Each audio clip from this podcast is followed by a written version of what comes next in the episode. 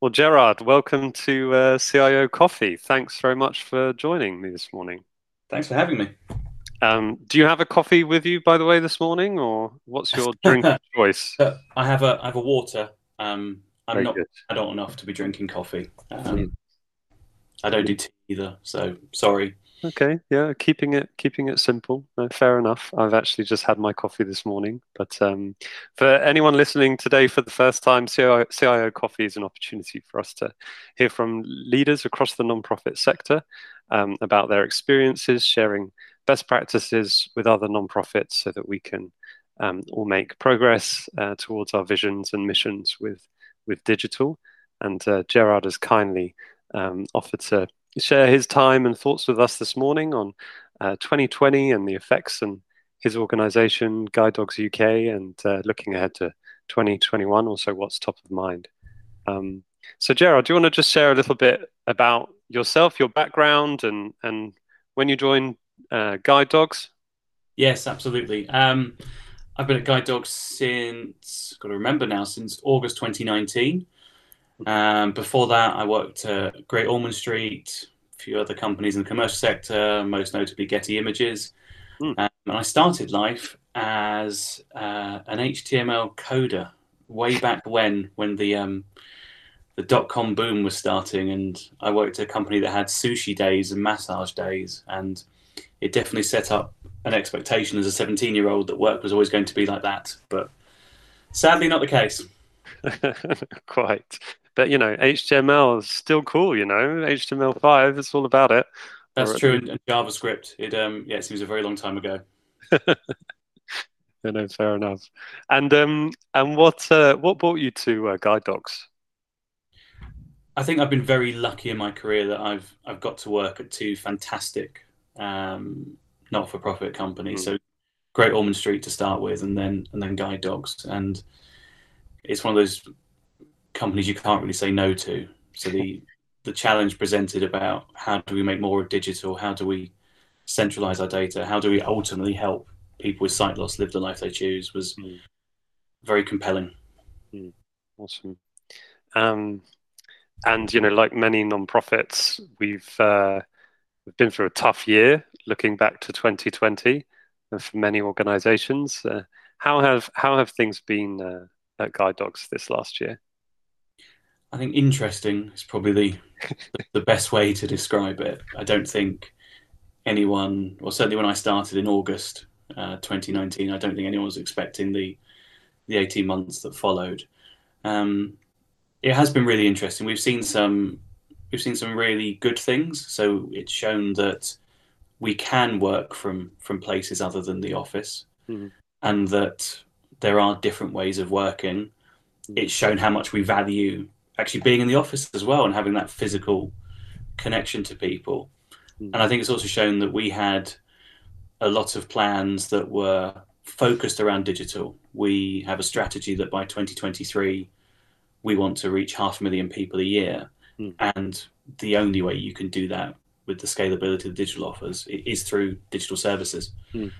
So it's taken those those plans we already had and it's accelerated them. Hmm. And for example, the moment lockdown started in March, we we are a very hands-on organization. We we train people to have mobility through either through a guide dog, through a cane, and that's a very hands-on process that suddenly we couldn't we couldn't actually do. But we still had a responsibility for all the people we were supporting. So overnight we had to roll out Teams, roll out Zoom, and have a way to still interact with with those people um, but rather than physically going to see someone, having that, that virtual interaction. So it's mm. been it's been a really interesting year. Mm, mm, appreciated, and it was a it was a big shock for a lot of organisations when the pan- pandemic kicked off and changed uh, everything for us. Yeah, the way that our staff work within our organisations, as you say, the way that we work with the people that we want to support. Um, or indeed work with supporters and the people that help us deliver our mission. Um, when when that that came about for you as an organization, did you did you find that you already had uh, the capabilities within the organization to make the the kinds of changes uh, that you mentioned, or was it a sort of sharp learning exercise overnight?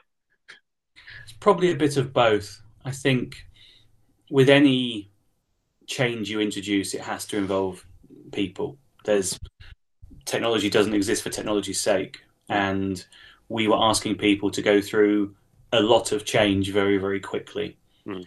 So we had the technical skills, and where we didn't, we brought that in, and mm. that was okay. But it's the how do you make sure it lands properly? How do you take people on that journey? And rather than it being a journey that probably would have been 12 to 18 months, mm. you're doing it in two to three weeks. So that that's where it was difficult. It wasn't insurmountable. We have some absolutely wonderful people who work at Guide Dogs, and it's just making sure that they are taken care of, they are listened to, and I think one of the best bits is you, you really saw people wanting to come up with solutions in some, quite frankly, ridiculous circumstances. Mm. Um, and when it when it comes to your relationship with um, other leaders across the organization, especially those that are involved in the delivery of client services, how have you seen that change over the last year as you've needed to collaborate perhaps in, in new ways to digitize some aspects of service delivery, for example? I think I'd say I'm very lucky that I work for an organization that already had that collaborative nature. Mm. That everyone who comes to work at Guide Dogs is there for one purpose, which is to help people with sight loss live the life they choose. Mm. And yes, we've had to change how we're doing that, and we've had to come up with new and innovative solutions for the fact that, for example, we can't do physical fundraising anymore, so we've had to pivot to more digital towards more products that don't require you to physically go out, don't rely on, for example, uh, there's no London Marathon, and that's mm-hmm. events like that really do help with the income. Mm. So everyone knows what the purpose and mission is of guide dogs, and mm. it's it's made having those conversations really easy because we all know what we're aiming for, and it's mm-hmm. just a question of okay, well, how, how, do we deliver that now in very different circumstances? Mm-hmm. Yeah, the um, importance of having such a clear vision and mission for the organization uh, is really proven and also tested uh, when we go through crises like these, uh, right? Um, can you tell us more about some of the specific projects then? You mentioned a few there that, that you've seen have been uh, the most impactful uh, looking back on 2020, but then also maybe some of those that are still top of mind for 2021. So before we we had the pandemic, we had an, a project or many projects that are concerned around data. Hmm. That much like many not-for-profits, our data and our systems have been developed in a very piecemeal fashion. Hmm. That someone has identified a need, has found a product that meets that, and implemented it. But with every department doing that, it's just it's not been a holistic view of how do we use data properly. Mm-hmm. And we absolutely recognize that if we want to be more efficient, if we want to increase our income and ultimately help more people, then data is a key part of that. Because at the moment, we can't properly mine that data and get insights, mm-hmm. and nor can we provide really great digital services because our data is locked up in a very inaccessible database and in lots of other ones as well. So there's mm. no there's no overall view. So that was always a project that we wanted to do. Mm-hmm. COVID has accelerated that massively because we need those digital services to meet the need of all of those groups. Mm. And it's really it's really pushed that forward. Mm. And that's um, something that, that we've been hearing a lot from customers as well. And it's so much around the the quality of the data and uniting it from where it may be uh, held in in siloed data stores across the organization, as it is about um, the process and the kind of people change around, you know, how do we main, ensure that that data is also um, in a good state going forward and where it should be and and kept there. Can you tell us a little bit more about um, the the kind of cultural process change ar- around that data project? Yes, it's touch all the wood I can find around this office. Um, I've yet to find a technical challenge that can't be met. It's it's always about how do you make sure that ultimately it's not just a technology project it's an organizational project mm. and that involves people that's the hmm. that's the ultimate point of everything we make it's it's to do with people and what we want to make sure is that we have processes that are efficient it meets problems that people have mm. and it's why that time during lockdown has been very helpful because it hmm. means it's been easier to get hold of certain people and actually sit down to have the conversations and going what are your current problems now? What are you looking to solve? Mm. And then up up to us as technologists to to come up with those solutions. Mm. And it's been it's been really great because you it's it shifted the whole focus in terms of how do we how do we get this done as quickly as possible mm. and making sure that people are involved all along the way. It's been, been a really interesting time. Yeah, that that is interesting, and that mention of the um, opportunity that you've had to engage with individuals across the organization in a kind of consultative fashion ar- around the needs of the organization and the role that you can play has has that meant that you've seen a change in any way to the role of the CIO within the organization and how it's perceived or how how you engage either across the senior management team or or in in the board I think it's made it more visible, but to to be honest, at Guide Dogs it was already very visible. Mm. I think what it's what it's probably done is highlighted to people exactly the role that a CIO and therefore technology plays in the day-to-day operation of of an organization like Guide Dogs. Mm. I think some things are sometimes taken for granted, and actually that's that's a good thing in technology that you don't get points for for keeping the lights on anymore. It's it's mm-hmm. just expected, mm-hmm. and I think because things have worked so well, admittedly, they've not been perfect. That there's just been an expectation that oh okay well we're rolling out Salesforce that's really easy, mm. and because it's now changed that as I said earlier that there is no technology projects anymore. They have to always be about the organization and what benefits it brings. Mm people are therefore naturally more involved. They get to see all the workings and discover that okay, this is this is not just we buy Salesforce and it works.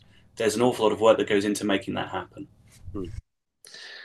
And I think that's really you know powerful thinking around um, you know the future of the role of the CIO and uh, you know in in nonprofits is moving up the value chain and being closer to how the organization thinks about achieving its vision and mission, especially given the opportunity, for example, that um, digital services gives uh, nonprofits to reach existing audiences that may be otherwise, um, you know, uh, out of their reach due to restrictions, or indeed uh, reach brand new audiences that they may not have thought of before um, with the impact that the organization can have. Um, how how do you see? What would you say is your some of your um, recommendations to other nonprofits um, who are tackling uh, the question of of, uh, of, how to invest in in technology in 2021 and and and looking ahead? I think, as always, with any investment, make sure it's targeted where it's going to give the most return. That's mm. absolute. And I think for for boards generally, um, the biggest change that's happened probably in the last 10 years is that thanks to cloud based technologies, I think traditionally there's been an idea that if you're a not for profit, you don't have access to the latest technology. You have to effectively settle for second best. And that is definitely not the case. I know that we are using, thanks to the help we get from companies like Salesforce, we are using systems that BE, sorry, BE, Boeing, GE, really big multi-billion dollar corporations, and we're using the same tools that they are. Hmm. So the only limit is our imagination in that sense, because we have, thanks to help, we have access to those systems. So it's up to us to be able to back that up and come up with the ideas that make the most use of them.